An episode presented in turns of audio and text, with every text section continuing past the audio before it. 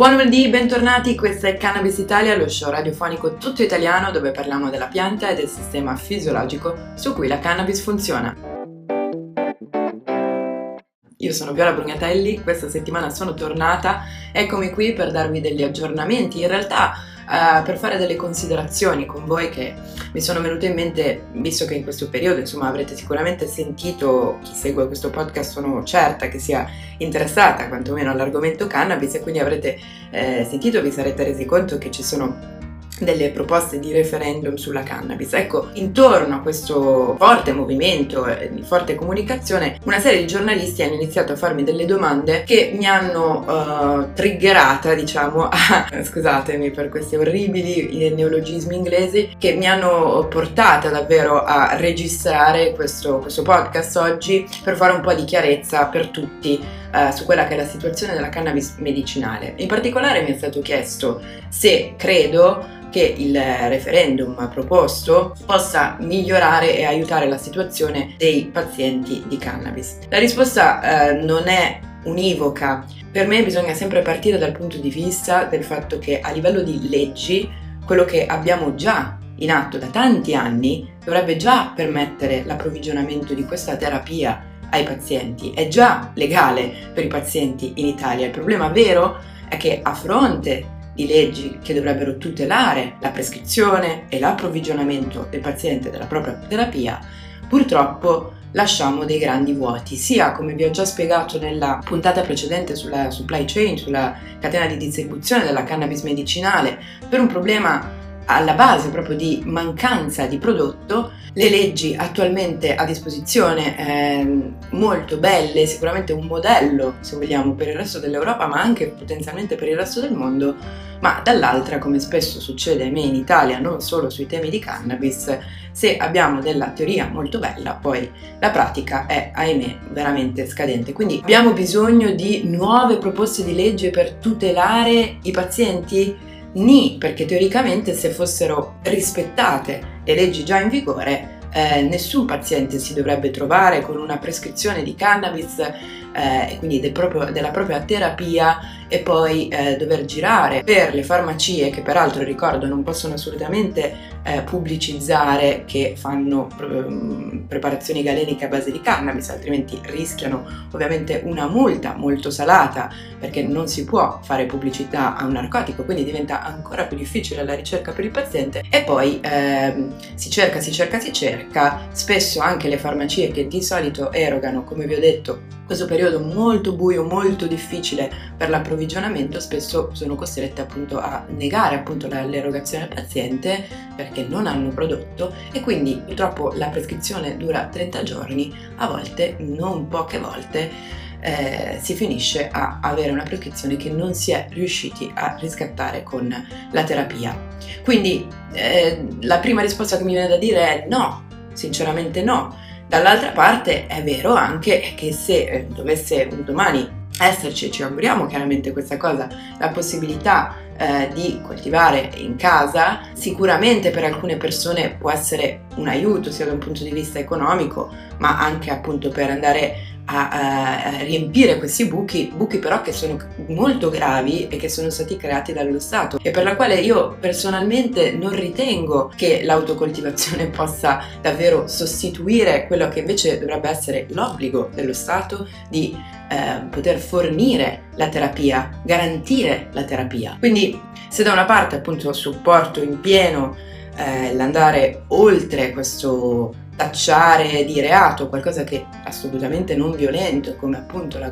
coltivazione in casa per uso personale, vuoi che sia eh, medicinale o to cure, dall'altra non ritengo sinceramente che questo sia il metodo da perseguire per cercare di approvvigionare un mercato medicinale, un mercato medicinale che eh, secondo le, stime, le nostre stime di cannabiscenza in realtà per l'Italia è teoricamente di circa 20 milioni di persone che potrebbero beneficiare da questa terapia. Capite bene che è utopico ma anche naif pensare che 20 milioni di persone si approvvigioneranno in autocoltivazione, un po' come dire che eh, gli italiani che mangiano la pasta al pomodoro si approvvigionano tutti dal proprio orto. Ecco, non, non è esattamente poi così che va, soprattutto quando stiamo parlando di una terapia dobbiamo tener conto A che eh, chi ne usufruisce spesso ha proprio dei problemi anche fisici che non gli permettono appunto di seguire una coltivazione e B non tutti vogliono farlo e C anche più bravi però hanno a che fare poi con una pianta che è molto difficile da standardizzare ed è quindi molto difficile che si possa mantenere una continuità terapeutica così come invece un prodotto di fatto coltivato secondo diciamo gli standard farmaceutici che prevedono per esempio una crescita in riproduzione agamica, eh, una coltivazione di solito indoor appunto per ridurre, per ridurre le, le, differenze eh, date proprio dalla, dalla, bellezza dalla diversità della biologia poi di fatto. E in Italia viene anche chiesta una irradiazione con i raggi gamma sui quali non sono particolarmente d'accordo sulla come questo in realtà migliori il prodotto perché non lo migliora, non lo tutela così particolarmente se siete interessati a questo argomento. Giusto il mio collega il dottor Lorenzo Calvi eh, qualche anno fa pubblicò un paper che portammo alla ESM di Berlino uh, l'ultima volta appunto che ci fu una ISM di persona, quindi nel 2019, ehm, comparando proprio il quantitativo di funghi che si vanno a creare da uh, piante, diciamo, irradiate con i raggi gamma e piante che non sono state irradiate e di fatto la differenza è talmente minimale che per la differenza invece qualitativa a livello di perdita dei terpeni riteniamo che questa sia una misura assolutamente non necessaria se non dannosa, però è anche vero che ci sono delle altre indicazioni per la coltivazione per eh, diciamo un fine farmaceutico che sono estremamente diverse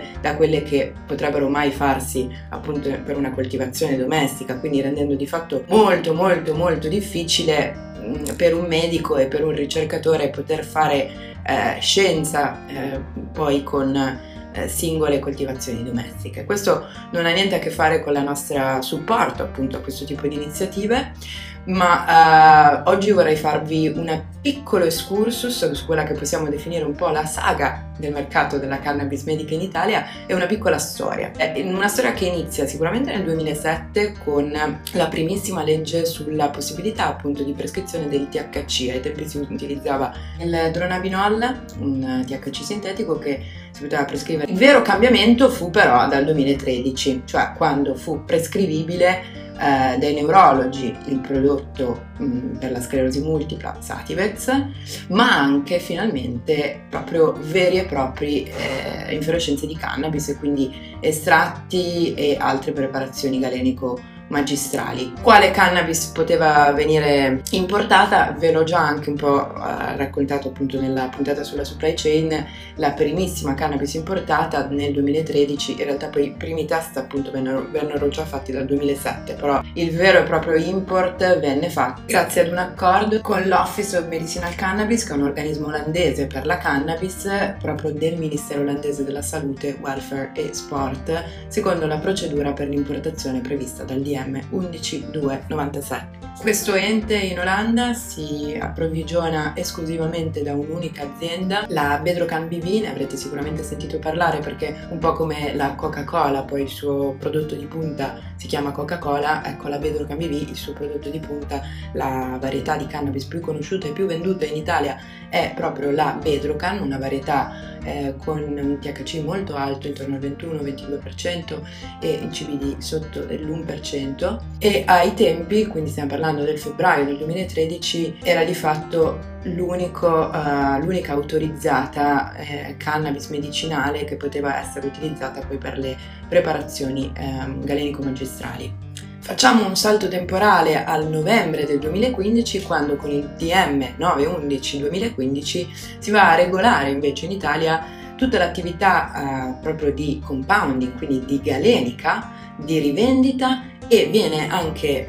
assegnata la prima licenza di coltivazione di cannabis medicinale grazie ad un accordo in Italia tra il Ministero della Salute e il Ministero della Difesa. È così che nel 2016 il nostro paese avvia una produzione nazionale di cannabis per uso medicinale presso lo stabilimento chimico-farmaceutico militare di Firenze, che a volte vedete abbreviato con l'acronimo SCFM. Il primo batch di eh, cannabis italiana, cannabis medicinale italiana, viene rilasciato nel gennaio del 2017 e si tratta del prodotto cannabis cosiddetto FM2 che contiene tra il 5 e l'8% di THC e tra circa il 7.5 e il 12% di CBD, quindi possiamo dire che è una varietà uh, simil bediol, una varietà cosiddetta 1-1, quindi bilanciata nei suoi cannabinoidi principali, prodotta in conformità a quelle che sono le direttive europee in materia di medicinali, quindi come già sentite queste sigle che vi sto ripetendo, questo EU GMP, il processo produttivo è stato depositato e controllato e ovviamente viene prodotto presso l'SCFM, che è un'officina farmaceutica autorizzata dall'AIFA e la cui distribuzione è autorizzata dall'organismo statale per la cannabis proprio presso il Ministero della Salute. Questo vuol dire che eh, a differenza della cannabis che viene importata dall'Olanda, come vi ho già spiegato nella, nell'episodio appunto destinato alla supply chain, la cannabis prodotta a Firenze può essere distribuita direttamente alle farmacie senza bisogno dell'intermediario del distributore. Tutte queste belle informazioni possono anche portarvi a pensare che la situazione appunto italiana si sia sistemata in maniera semplice già da anni, ma i problemi sono venuti subito al nodo Pensate che il primo cosiddetto blackout, great blackout, il grande blackout, la grande scarsità di prodotto viene già registrata dal dicembre del 2017, quando si inizia realmente ad avere, iniziare ad avere dei medici che iniziano timidamente, ma iniziano a prescrivere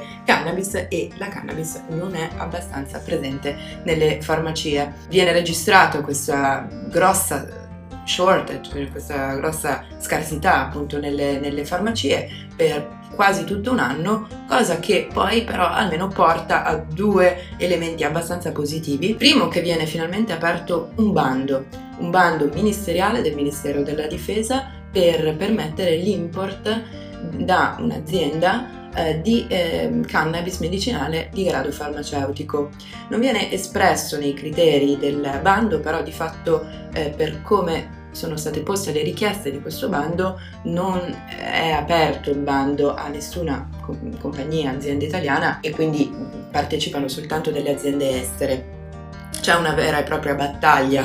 di questo, di questo bando che viene poi eh, vinto dall'allora uh, canadese Aurora che ai tempi aveva di fatto acquisito Pedanius, un'azienda tedesca che operava in Europa per lei. A luglio del 2018 Purtroppo poi è stata una varietà che non, ehm, non, trovate più nelle farmacie, però per un periodo c'è stata. È stata disponibile anche una seconda varietà, sempre dell'Istituto Farmaceutico Militare di Firenze, la cannabis cosiddetta FM1, cioè una cannabis diciamo a più alto contenuto di THC, intorno al 13 18% di THC e meno dell'1% di CBD. Per inciso si chiamano FM1 e FM2, sono semplici acronimi, acronimi per farmaceutico militare 1 e 2. Finalmente nel dicembre del 2018 vengono importati i primi 100 kg di cannabis medicinale dal Canada barra Germania, dalla Aurora Pedanius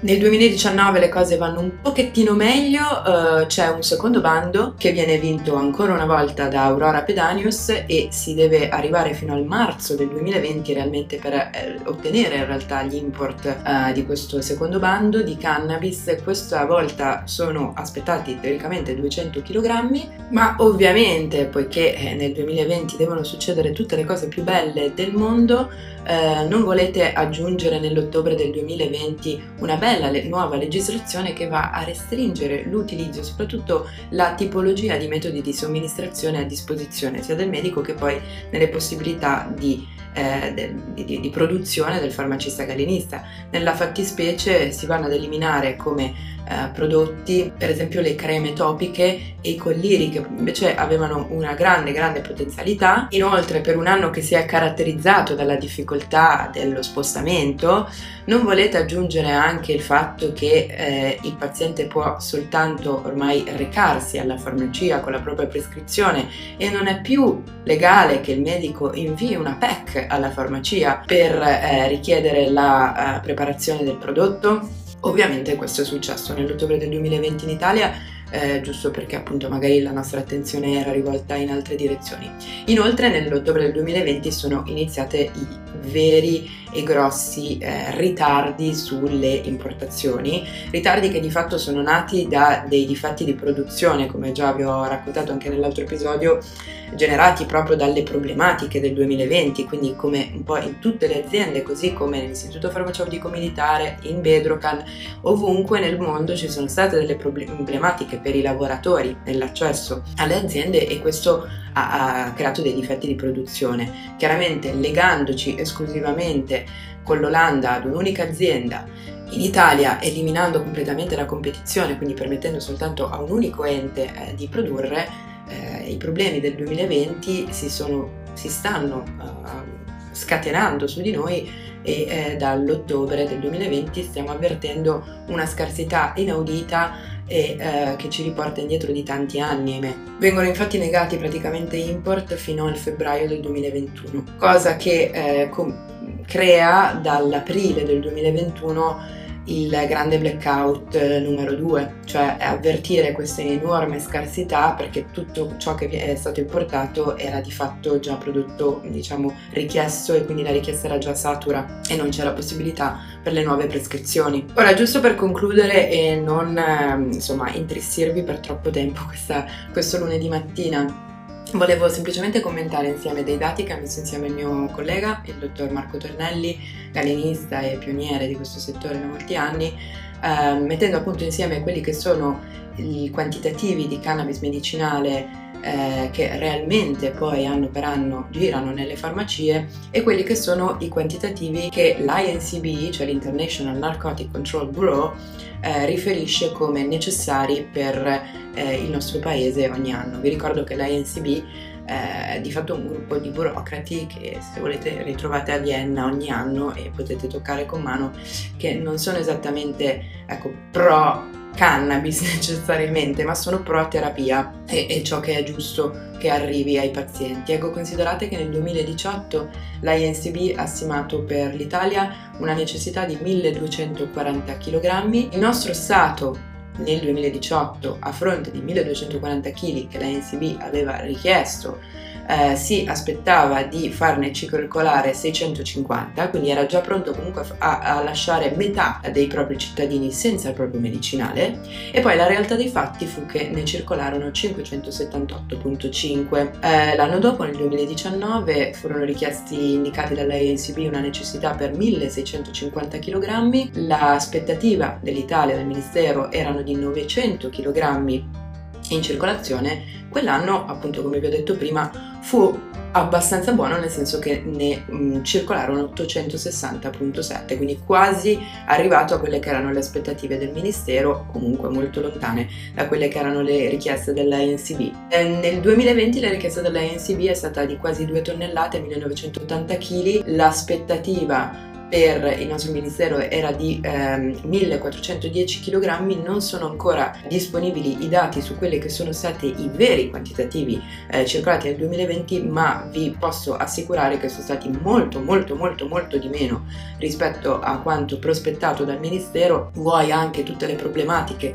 eh, legate al covid, alle difficoltà di spostamento e considerate che per quest'anno la INCB, quindi per il 2021, ha prospettato una necessità di 2980 kg ehm, anche qua pensate che anche qua anche quest'anno il nostro ministero si aspetta di farne circolare 1660 quindi ancora una volta vuol dire scegliere di fatto di eh, far circolare la metà del medicinale che si prospetta di aver bisogno. È veramente scandaloso, io vi ricordo che abbiamo un articolo costituzionale, l'articolo 32, che dovrebbe eh, garantire il diritto di accesso alla cura per tutti.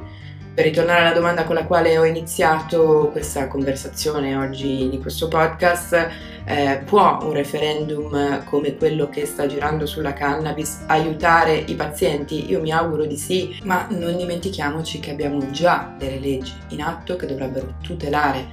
la nostra salute e il nostro accesso alle terapie. Quindi spero veramente che questo messaggio insomma, ci ricordi di quelle che sono le nostre bellissime leggi che ci invidiano in tutto il resto d'Europa e anche nel mondo e semplicemente ricordiamoci di richiedere che vengano rispettate prima di tutto. Grazie ancora e un grande supporto per chi sta portando invece avanti le iniziative atte appunto alla libertà personale di coltivare, che ripeto non ha necessariamente così tanto a che vedere con un mercato medicinale farmaceutico. Grazie ancora e ci sentiamo lunedì prossimo con un altro episodio di Cannabis Italia. Io sono Viola Brugnatelli e ci trovate su cannabiscienza.it.